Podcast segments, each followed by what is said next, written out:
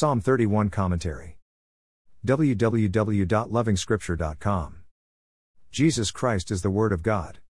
We are hearing the Lord Jesus Christ whenever we flip the pages of the Holy Script. But when the Old Testament directly lifts the actual words of the man Jesus Christ, as recorded in the Gospels, we stop and want to check further. This chapter is home to the very last words of the man Jesus Christ.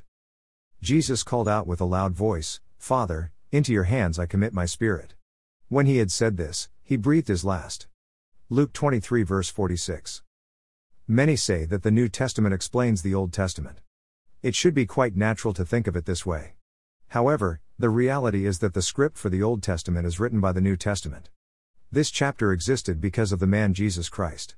It sounds wrong to say, David is the son of Jesus. But the understanding is just right. David is acting the realities of the New Testament. It is an interesting movie. David is fulfilling the realities of the New Testament.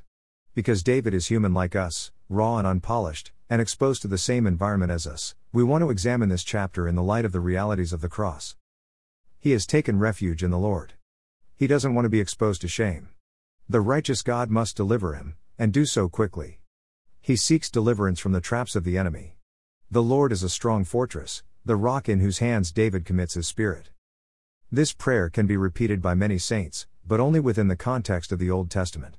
What about the realities of the actual world that this psalm represented? Read it in the context of Calvary and you will chalk immediately. The man Jesus Christ has just suffered shame. And the people were right, he believed in God, God didn't deliver him. He saved others, he could not save himself. The Lord, who he claimed always heard his prayers, decided not to hear him. He was all by himself.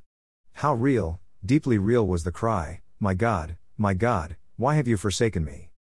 At this point, the stricken and forsaken Jesus said, Father, into your hands I commit my spirit. We can talk about minor difficulties, comparatively. Is the relationship still there? Can you still address God as your Father? Or have the difficulties estranged you from your Heavenly Father? You have always believed that God loves you and cannot disappoint you. Well, He just did. So you think. But can you still call God your Father? Or have you dropped the title or completely erased his existence from your life? It appears David's faith is working shifts. One moment he is seeking deliverance, but in another moment he is declaring that the Lord has delivered him. David is mortal, just like you and me, but his faith isn't doing shifts. Of course, his own battles are less than the battle of Gethsemane and Calvary. Yet we can still learn one crucial lesson from David. It is actually the closing verse of the chapter. Be strong and take heart, all you who hope in the Lord. Regardless, let God be God.